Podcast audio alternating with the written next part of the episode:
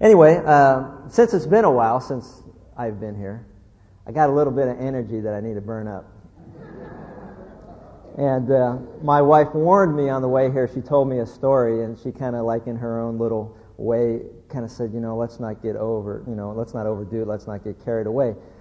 So she told me a story about this new preacher that went into this prairie town and uh, went to show up to preach his first message, and only one person showed up. And so he was standing in the front and he was about to deliver his message, but he wasn't real sure whether he should still do it or not with only one person showing up. And he was kind of wondering out loud. And the man who was sitting in the front row said, Well, preacher, I, I don't know much about sermons and I don't know much about preaching. I'm just a cowhand, but I know if just one of my cows showed up, you know, to be fed, I'd go ahead and feed her. The preacher said, Okay, thanks. So he started out in this 40 minute sermon that he had prepared, and he went on for 40 minutes, and it turned into 50 minutes, it turned into 60 minutes, and turned into a little over an hour, and sure enough, he's pounding the pulpit, he's pointing his finger at this guy, he's just, just, you know, who else are you going to point at? And he was pointing his finger, and he was pounding the pulpit, and he was raising his voice, and he was yelling, he was screaming. This 40 minute sermon turned into an hour and a half, and this guy had worked up a sweat, man, he was exhausted.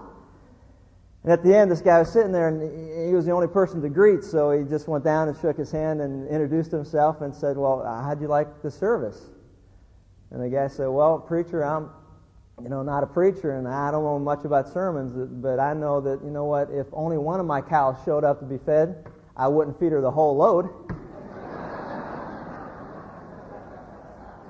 So I, there's a message in there somewhere for me, and I, am not sure what it is, but I'll try to keep it in mind. But I'm not making any promises at all. I know a couple who fight like cats and dogs, who fight continually, but they are wildly in love with, with each other, and they have a great marriage. Now, some of you are going to be shocked to believe that or to hear that, and I'm going to give you maybe even a, a harder to believe fact, and that is this. The amount of conflict in a marriage only determines the speed at which a marriage is moving toward greatness or towards destruction. The amount of conflict in a marriage, think about this, only determines the speed at which a marriage is moving towards greatness or towards destruction. If you want to sit still in your marriage, then avoid all conflict. Eliminate all conflict from your relationship. Avoid it at all costs. Now, if you want your marriage to crash and burn, then let your conflict rage, but refuse to learn the skills that are necessary for managing it. Well managed conflict.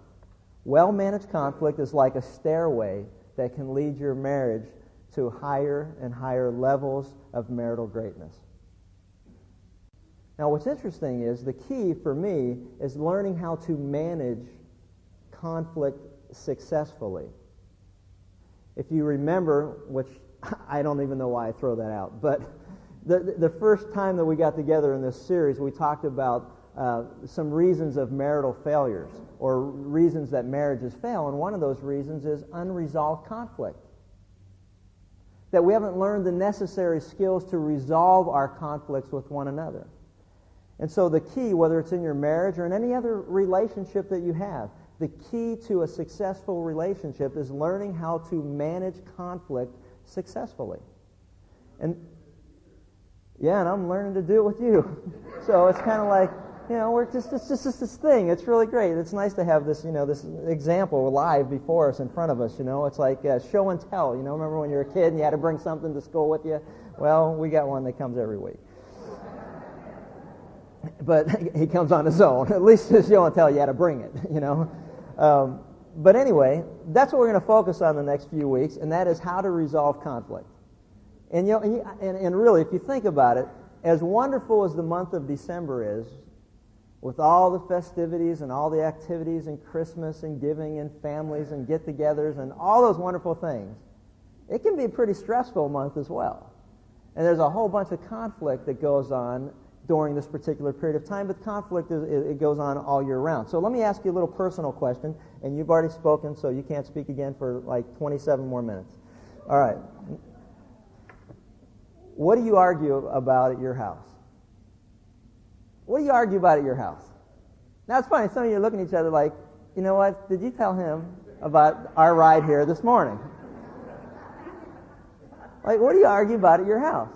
You know, now some of you say, Oh, we don't argue. Okay. Then you call it something else. We quibble. We quarrel. We discuss. We fight. Thank you. We, um, we, we disagree. We, um, what, quarrel, squibble, squabble, fight, disagree, argue, whatever, but you do one of those, right? So, you know, stop and think about it. Now, let me rephrase that question. What do you quibble, squirrel, argue, squabble, disagree, or scrabble over at your house? Let me take you off the hook. And I'll confess to you what goes on in our house. We have reduced our quarreling, squibbling, squabbling, disagreeing, discussing. We've, we've got it down to just about everything. We've, we've narrowed it down to just about everything. You know, I hope you feel better, but seriously, in the 24 years that my wife and I have known each other, 21, almost 21 we've been married, three we dated before that or knew each other. In 24 years, we have argued, squabbled, quarreled, discussed, disagreed. Everything. We really have. And I love her to death, and I think we got a great relationship. But we disagree on a whole bunch of stuff. And that was even before we mixed in our three kids. And then our in-laws.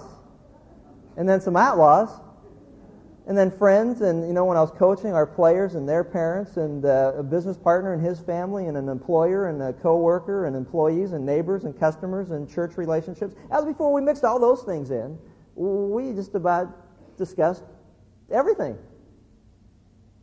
So let me give you a little short list of things that other people have quarreled over in their relationship. Now, if this resembles anyone, uh, you know, like that little disclaimer they always put on there, you know, like uh, on, uh, what was that, Dragnet, you know, if this resembles anybody, it's because it does. but here's some things that, you know, I just kind of jotted down. You know, they may apply to you, they may not apply to you. They look very familiar to everything that I can think of that we've gone through, but sleeping in the dark or with a nightlight on. We've gone through that at our house. How many blankets should be on a bed? Whether we should leave the windows open or closed. Where to keep the temperature? At 43 degrees or 96 degrees? I've heard people debate on how you should blow your nose. Discuss how the proper way is to chew gum. How to eat food. Your mouth open or with it closed. And I always thought you, you need a little bit of both. You're not going to get very far, right? What kind of music to play? How loud the music should be played? Where your clothes should be thrown?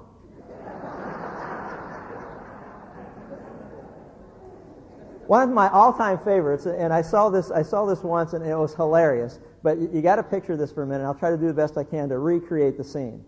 But there was a husband who was sitting in the family room, and he was watching TV.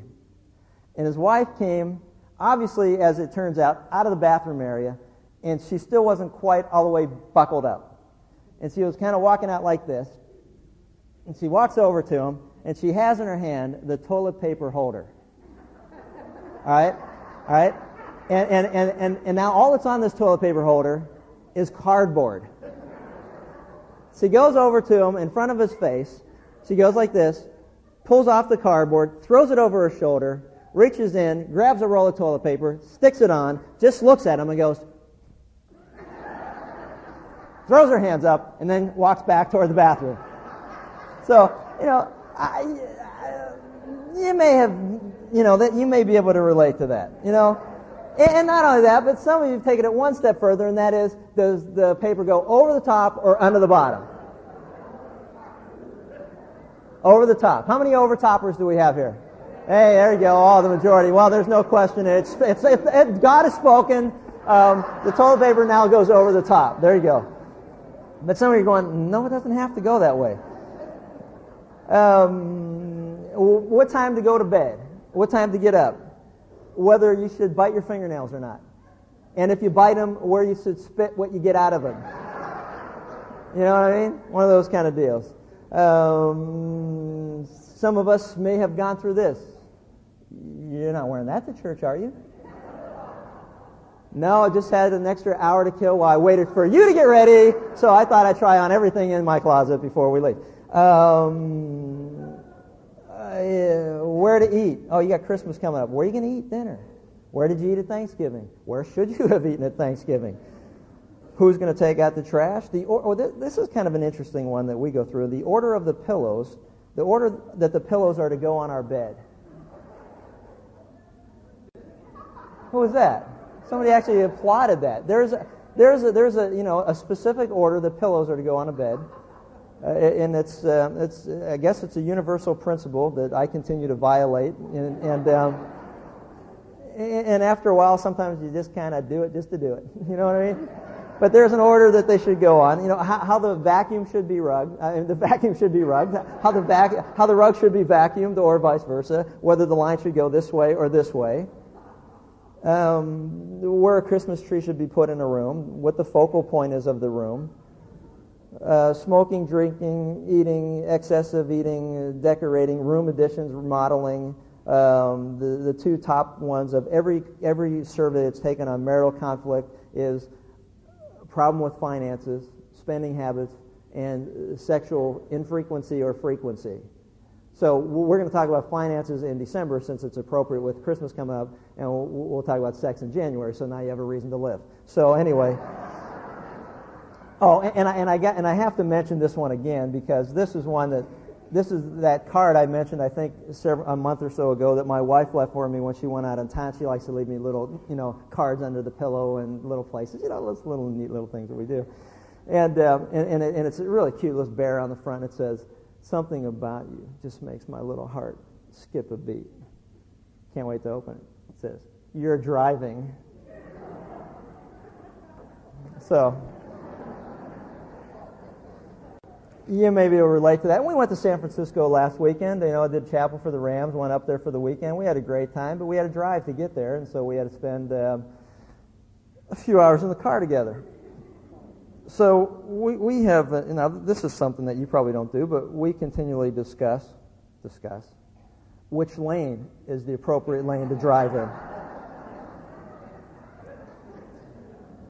You know, should you stay in that left lane where no one can pass you unless they go in the center divider? Or should you move over and let people pass you? Or should you wait until they start flashing their high beams at you um, in the middle of the daytime? Uh, you know, should you ride in the left lane or should you ride in the right lane? Um, when you should stop to eat, when you should stop to go to the bathroom, when you should stop for gas. And then on the, you know, the, the, the infamous conversation that always takes place on long driving trips, and that is, who is passing the gas? Um, so th- those are the kind of things that, um, that, well, you know, that other people have a problem with that, you know, we have, we don't. But you, you probably got some of your own that you'd like to share with me sometime uh, when the person who's sitting with you is not present. So, you know, I'll take little suggestions, jot them down on a piece of paper, and just leave them at the back table with my wife. And, and the reason that I mention these things that I have heard other people deal with and struggle with is because I want you to understand that it appears to me, now I don't know, but it appears to me the longer that I live, the more I realize that conflict is inevitable. Conflict is inevitable.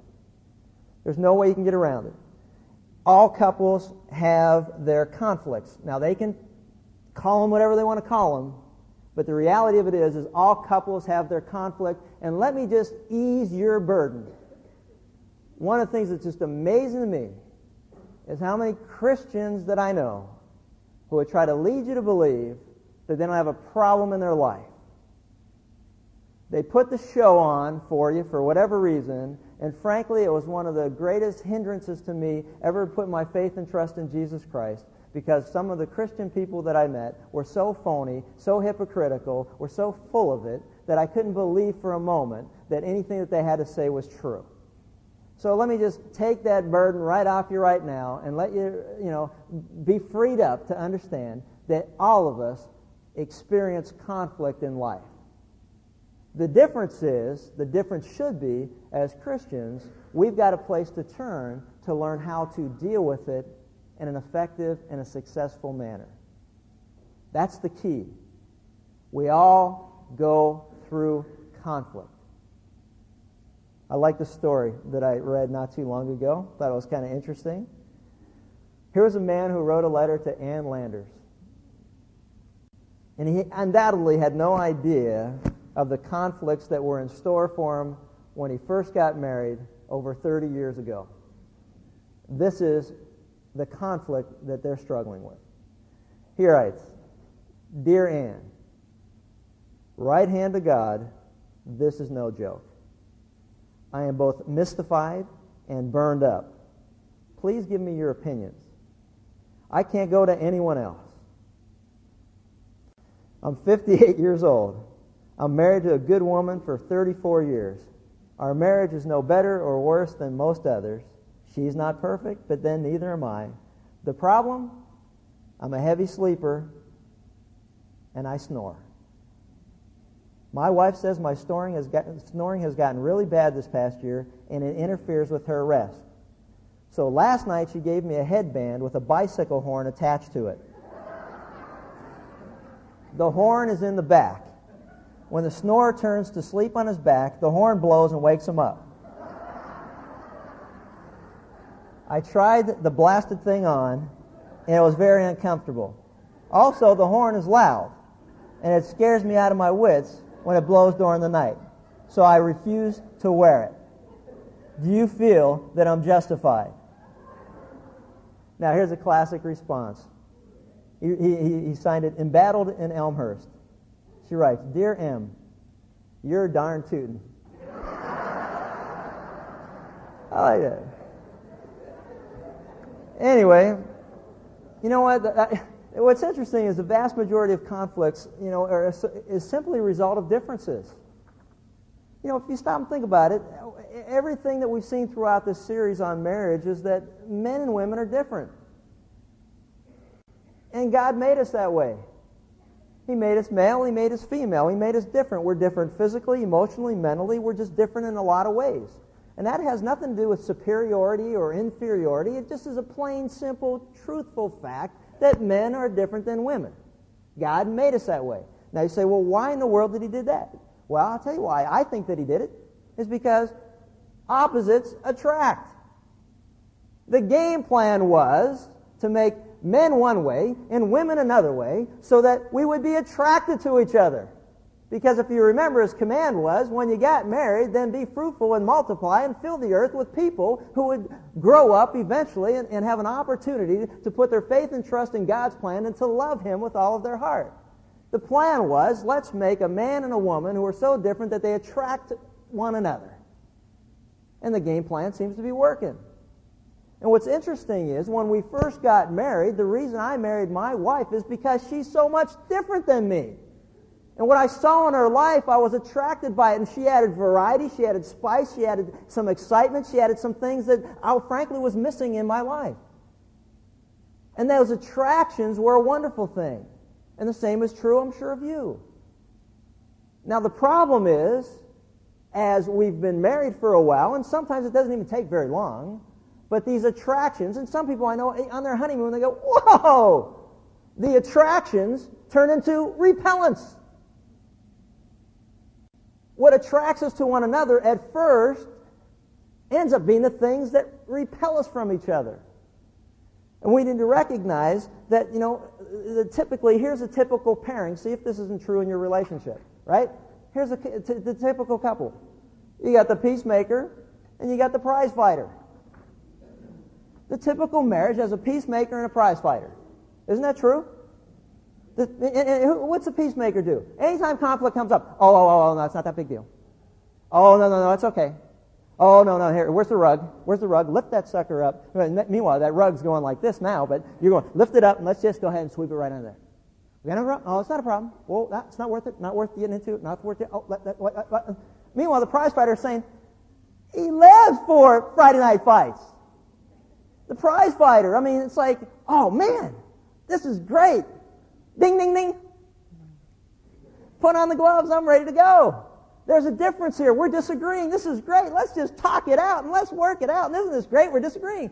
Peacemaker, oh, we're not disagreeing. Everything's fine. Sweeping right. But the prize fighter wants to just fight. I heard of a couple that, and this, this is true.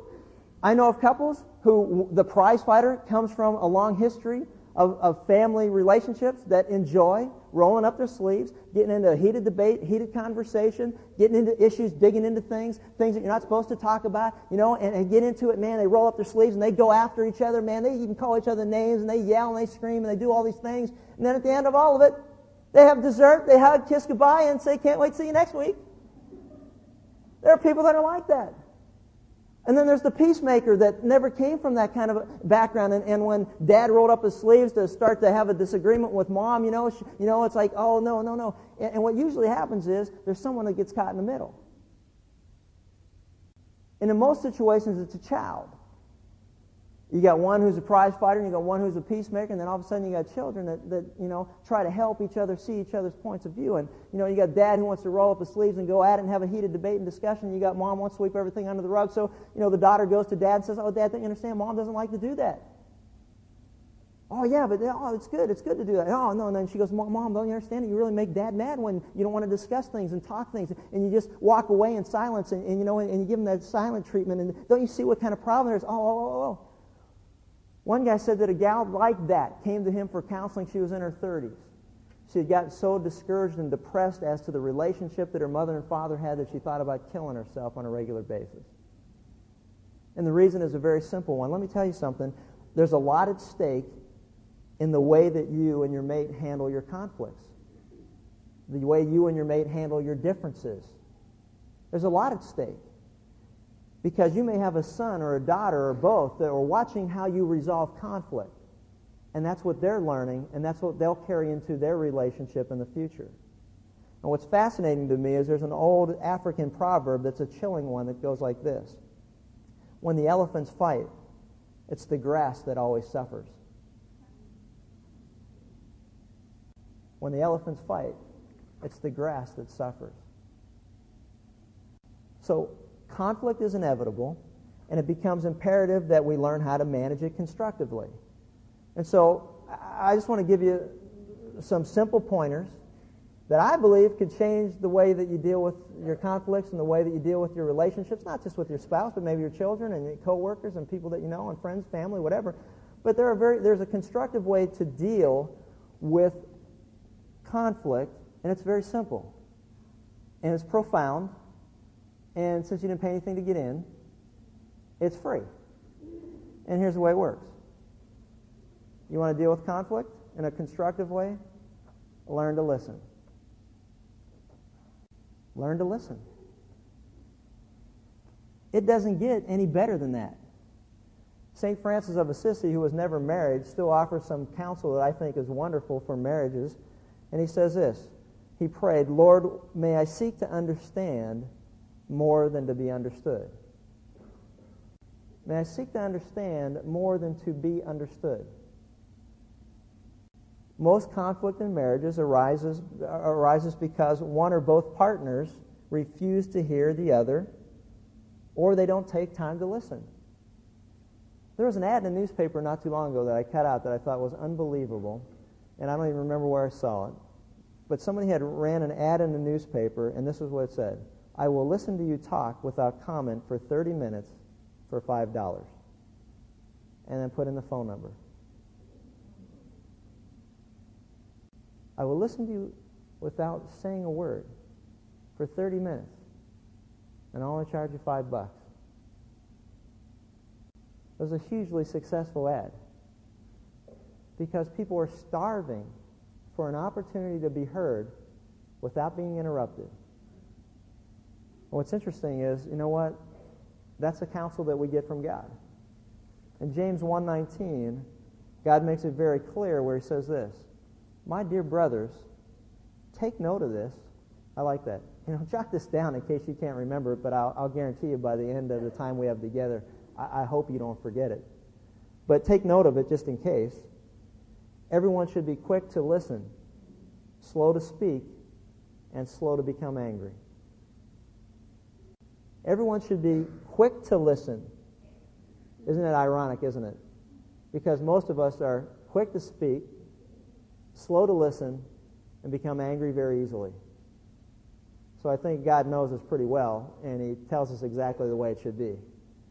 Be quick to listen, slow to speak, and slow to become angry.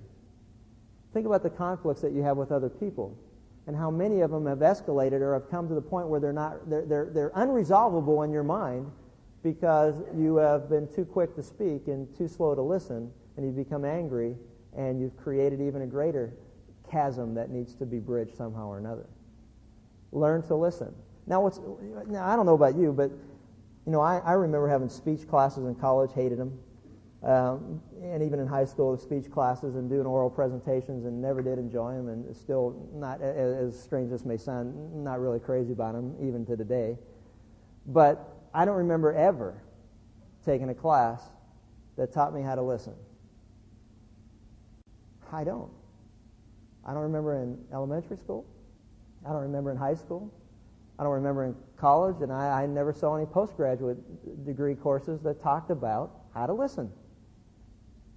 So we're going to have what may be for all of us a lesson on how to listen. And in doing so, it'll help us learn how to resolve conflict.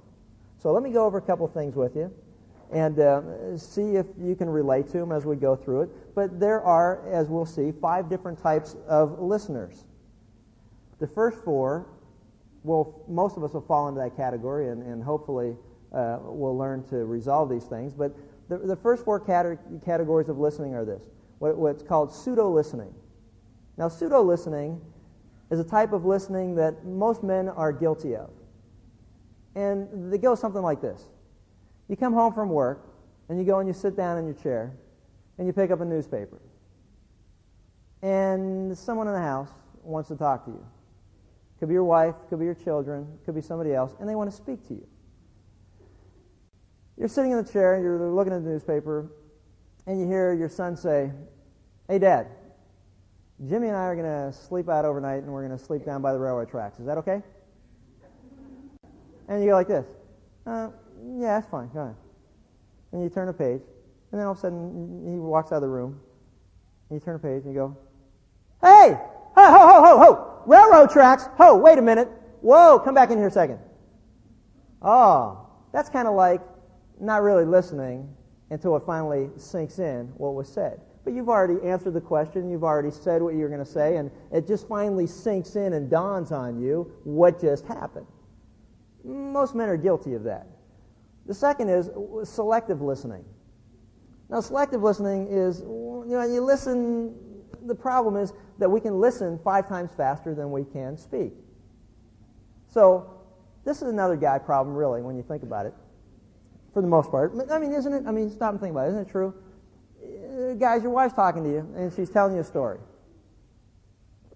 You listen five times faster than she can talk. Or maybe some of you only two times faster than she can talk. But there's a ratio there. And so she's talking, and you're already trying to figure out where this is all going. You know, and she's building the case, and you just want to know what did it cost me? Yeah, or what's the point? Where are we heading with all of this? That's kind of like selective listening. You know, you're picking out what you want to do, and you know, and then you start kind of drifting off when you figure out that you know what this is going to take a little bit longer, and you start thinking about things you got to do tomorrow. And see, some of you are doing that right now. I mean, it's, it's selective listening. You, you, anything good said, I'll, I'll, come back. But in the meantime, I got some things I need to do Monday and Tuesday and uh, Wednesday, and you're jotting other things down, and so you're kind of in and out. And I, and I know how that works because I can see it on your face and then I can see those of you who are just out. so, but that's kind of the way that it is, you know. And, and not only selective listening uh, do you kind of go in and out, but you start to listen for things that'll help you when you're ready to speak. You know what I mean? It's kind of like going, oh, now that was weak right there. That was really weak. I'll just log that one in. And you're just looking, but you ain't listening because you're thinking about what you're about ready to say. You ever see somebody that's doing that to you? You can always tell because they're not looking at you, they're not there anymore, and you just know that it doesn't matter what you say because you just said something, they just kind of went, aha. It's, come, it's going to come back to you. Now, protective listening is where you protect yourself from hearing things you don't really want to hear. I don't want to hear this. The peacemaker doesn't want to hear anything because they want to hear anything that has to do with conflict, doesn't want to hear anything that has to do with problems or has to be resolved. It's kind of like, uh, you know, I don't want to hear anything that's threatening. Um, you, you, if you've got a, a, a mate, if your spouse, you're having a problem in your marriage, um, he or she may be the kind of person that you're like this. I've been trying to tell him, and I hear this all the time when people come to me when they got problems. I've been trying to tell him for years, and he just won't listen. I've been trying to tell her for years. This isn't a new problem. I've been talking about it for years. And she just won't listen. I've been trying to tell him for years. Was that 27 minutes already? Man, this is going faster than I thought. Okay. And he just won't listen. Surface listening. Surface listening.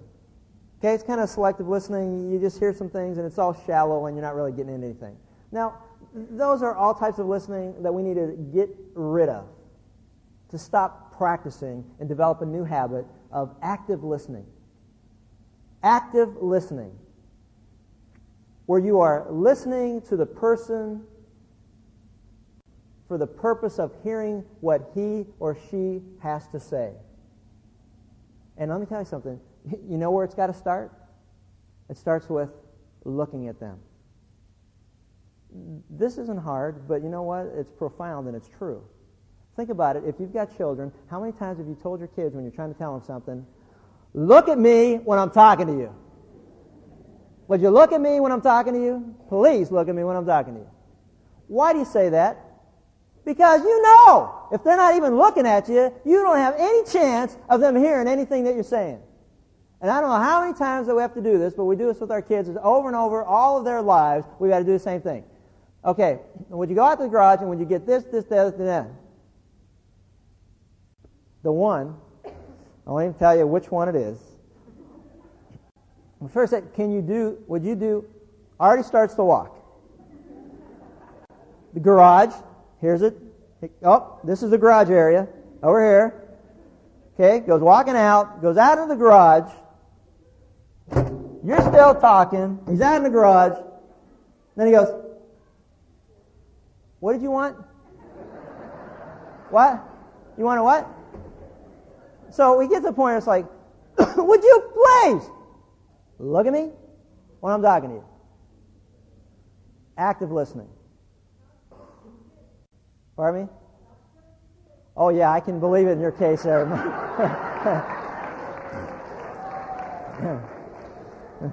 it's not just the kids now, is it?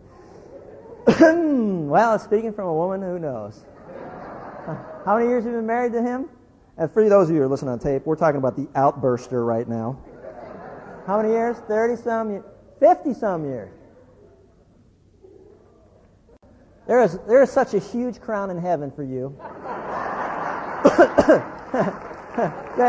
Seriously, you're going to have to get some of your friends to wear part of it with you. You know what I mean?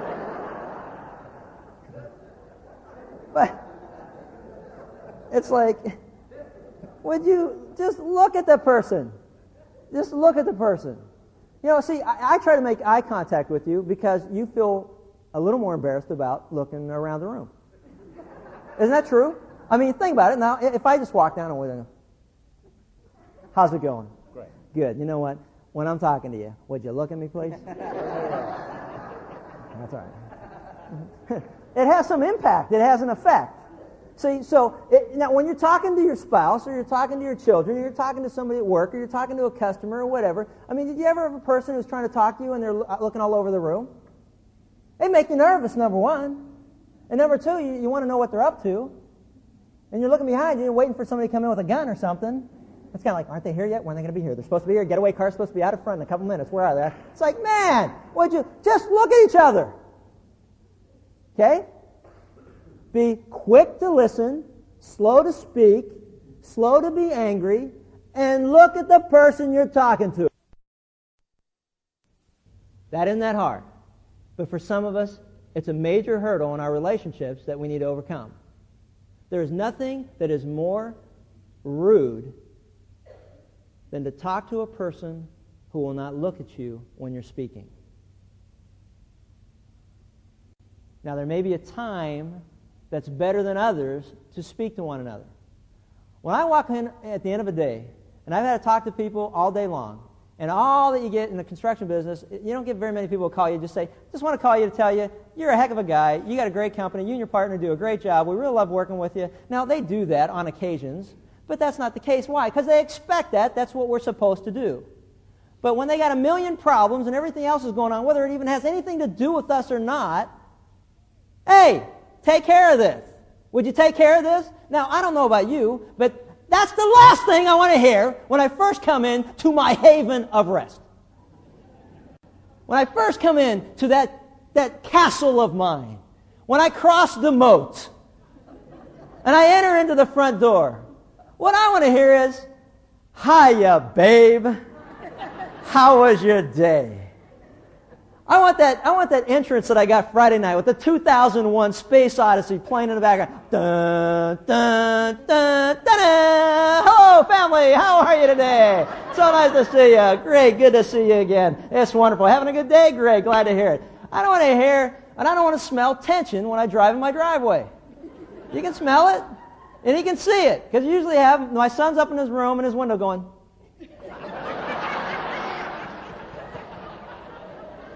And when they were littler, they were always there. You know, it's like as they get bigger, it's not quite as bad. But man, when they're little, they're just upstairs looking out of the room going, oh, I don't want to see him ever come home. nah, you know, it doesn't do much for me, you know? I don't know about you. And the same thing. I mean, the same thing with guys, you know, when, they're, when, you as women come home or whatever. I mean, that's the last thing you want to do is get beat up about all things you need to do and take care of. There's stuff that needs to be taken care of, stuff needs to be handled, stuff needs to be de- dealt with. That needs to take place but maybe not the first minute you walk in at the end of a day. And let me just give you some tips for all of you who are very selective listeners. When I say something, you jot little notes down, and you know you can't wait to talk to me about what I should have said, what I would have done, whatever, what you would have done if you would have done it. I know, the, you know, the orchestra, the band the other night. I mean, people were, you know, people were stupid. And, and basically what they do is, you know, hey, you did. A, I got a guy come up to me right at the end of the concert the other night. He says, "Oh man, you missed a perfect opportunity for a great one-liner." And I'm like, I only missed one? That's amazing. Now I'm feeling a lot better about myself. I only missed one opportunity. And then he told me the dumbest line I ever heard in my life that I'm so glad I never thought of to be able to say because my wife cringes and she prays to God every time I'm speaking in public that I don't say something really stupid. And it's like, you know, and, and, and it's not the time. That's just not a good time. So now, look at the person that you're going to talk to. The second thing is listen to what they're saying. Not just to hear the words that are spoken, but to try to sense the feeling and the emotions that are involved.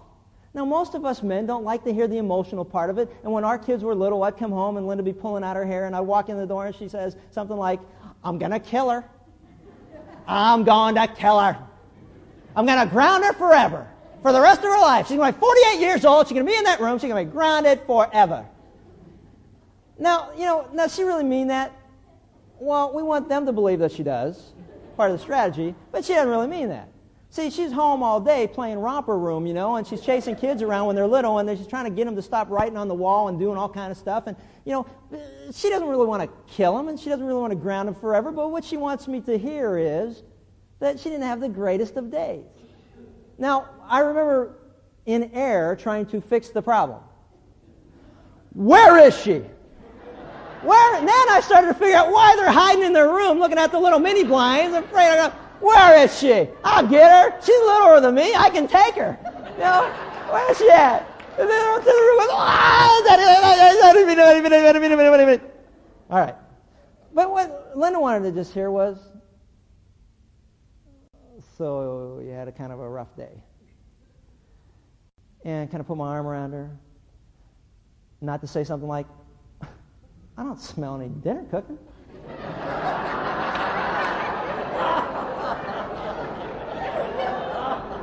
ah, no, because I think I said that once, and she said, it may be you. but, you know, so that's not what you want to do, and that's not what we want to say.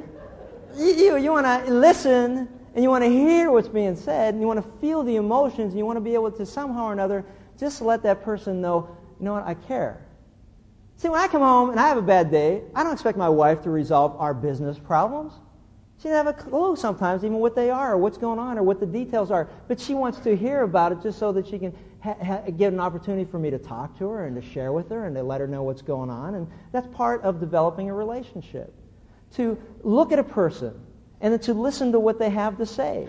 You know, and, and I think that all of us, if, if we care, then you know what we'll also do? Look him, look at him, listen to him, and then you know what? Ask appropriate questions. Hey, babe, you had a rough day. Um, how about, would you like to go out to dinner? Can, we, can I help you? Is there something I can do? Um, you want me to talk to her now, or you want to wait for a little while? I mean, what, what can I do to help you out? That's all. It is so simple.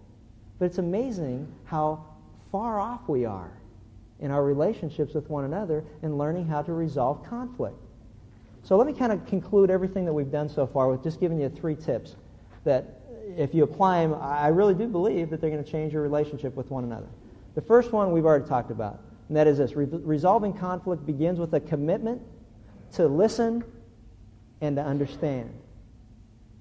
To listen and to understand.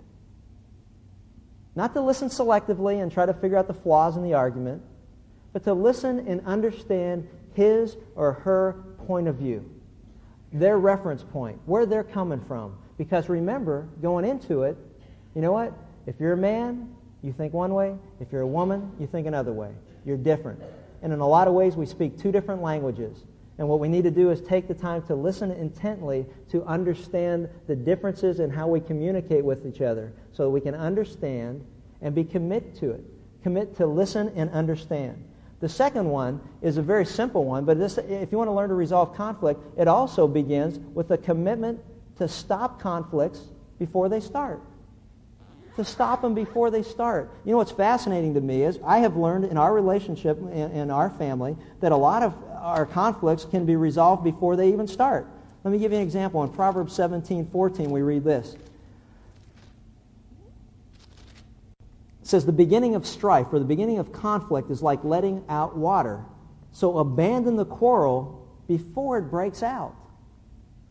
Resolve it before. See, I would hope that as we're growing in our relationship with one another, we begin to learn, you know what, I know what button to push on my wife to get her going. I know her sensitive areas. I know the, the areas that if I said a certain thing or would do a certain thing, it would just get her going. I know if I don't learn to put the pillows on the bed in the proper order, we will be dealing with this for the rest of our lives here on earth together. I am trying my best. So finally, I finally admitted to her, and I didn't want, I, you know, it was like it was the hardest thing for me to do, but one day I had to admit, how do you know which ones go where? And she looked at me like, oh, you mean you haven't been doing this just to get on my nerves? No, I'm doing it because I'm really stupid. then she felt sorry for me. she did. And so she rolled back the pillowcase cover, and she showed me some identifiable marks on her pillow. Now I know. Now she knows when I don't put them there. I just don't care. so I got a problem now. I got to put the pillows. Now I know I have no excuse. I'm without excuse before God and before man to put the pillows in the proper order on the bed the way they're supposed to go. I know that. I know now how she likes the carpet rugs to go.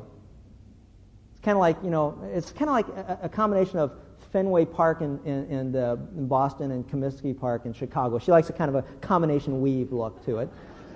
so I know that. And, and so I know. And I know that if the toilet paper's almost gone, when I leave the room, that I should at least replace it with a new roll. I've just learned these things. I'm not, I'm not as, as dumb as I look. I've picked up on some stuff throughout our relationship that has really changed our lives. 23 years, yeah. I mean, you start to pick up on some things. But stop. I mean, you know what? I, I don't mean to be redundant about some stuff, but you know what? Most of the conflict that you have in your relationship with other people is really simple to resolve. If you just take the time to listen and to understand what they're saying, and then you care enough to stop it before it starts. When I told Linda the first time I didn't smell dinner cooking, I picked up real quick that that wasn't the right line at that particular time. And I don't think I ever repeated it after that. And I don't think she's ever had a cook in the house again ever since then either. We've been eating out for 18 years straight. but it's like, you know, that's just the way that it is. So, I mean, if you want to work it out, now I know some of you are thinking, but there's a principle involved here. What is that? I got to change her. She likes the pillows that way. That's a problem. That's got to be stopped. Some of you think like that. I know that. You think, well, I'm going to lose my identity. Some of us guys think, well, if we start to help make the bed and put the pillows the way they like and, and, and take the trash out without a mask and stuff, that somehow they've won and we've lost. That's how we think, isn't it, guys? We're whipped. No, you're not. You're going you're gonna go much further in your relationship and you're going to have greater victories in your relationship and your marriage with, with your wife when you learn that, you know what, you're not really whipped when you give up that which isn't important to get that which is so important that you don't want to lose it. You're not whipped at all. And it's always young guys that have the biggest problem with it. Because old guys, you see them, I mean, oh man. They're the, you know, we're all like that. We're the guys that you sit in, we sit in the middle of the mall and just kind of go like this.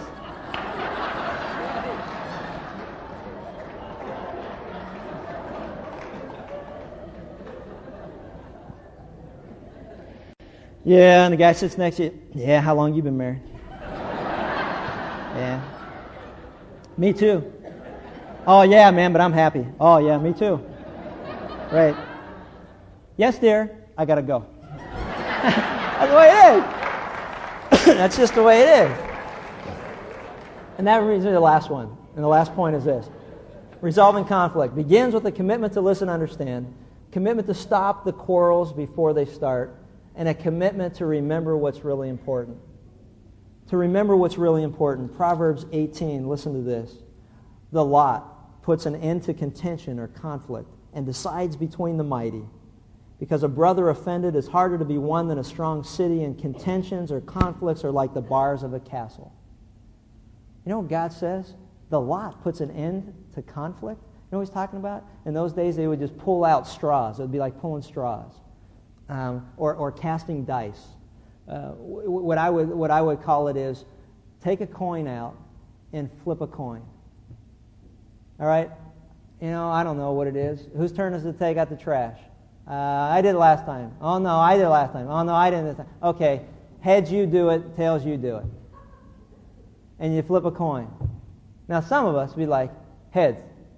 Oh, no. Best of three. Come on now, best of three. Let's go. But you see what God's trying to get across to us?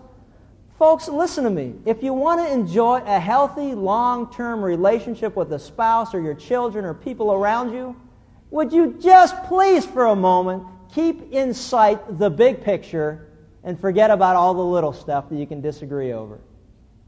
Who cares how you squeeze the toothpaste? If it's a problem, flip a coin. If you haven't resolved it yet, flip a coin. Heads, you squeeze it from the bottom. Tails, you squeeze it any way you want. And if you can't resolve that, then, you know, like Linda and I, we just decided we're just never going to brush our teeth again. You know? hey, whatever works for you. I mean, just simple stuff. That, that's, uh, just don't lose sight of the big picture. Let me close on this and let me get serious for a second.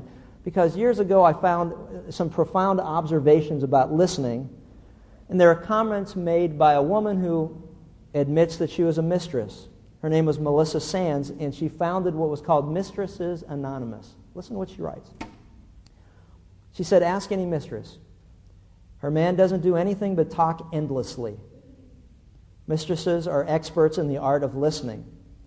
People think a mistress has a sexual manual that keeps men bewitched, but actually, what she really has is the capacity to listen. Men have mistresses because they have needs that, are, that they are unable to fulfill in their other lives. By needs, I mean the needs to communicate sexually, verbally, tactically. They don't get these needs filled at home because they see their wives when they are tired or worried about money or early in the morning when both of them are at their worst, and they see each other at all the wrong times, frankly. But a mistress, however, sees their mistresses, however, see their men when they're at the peak of their day in energy and motivation. A married woman makes time for her job and her kids, the PTA, even her mother-in-law, but she does not make a special time for her husband. The mistress does. Hmm. From the mouth of a mistress comes a bit of real wisdom on how to make your marriage affair proof. And also gives us some insight as to how to resolve conflict in our relationships. I'd say that we need to gain all the skills that we can in the art of listening to one another. At home, at work, in our communities, in a church. We need to be committed to be quick to hear, slow to speak, and slow to anger. And we're well on our way to resolving conflicts in our life. Let's pray. Father, thank you for this time, and we're just thankful for the opportunity to listen to your words, to hear what you have to say. You tell us to be quiet, to cease striving, to slow down, and to listen to you. God, we need that. We need that in our lives every day. Father, I just pray for all of us that we would become better listeners, that we would listen so that we would understand and hear what's being said, that we'd make a commitment to focus our attention upon the person speaking, to look at them eye to eye, to ask the questions that are relevant and necessary for a deep conversation, to take action steps that need to be taken when, when corrective measures need to take place. God, help us to become people who are quick to hear and slow to speak and slow to anger. And we'll just give you all the credit and all the glory for changing our lives because we've applied the simple truth. In Christ's name, amen. Hey, uh, next week we're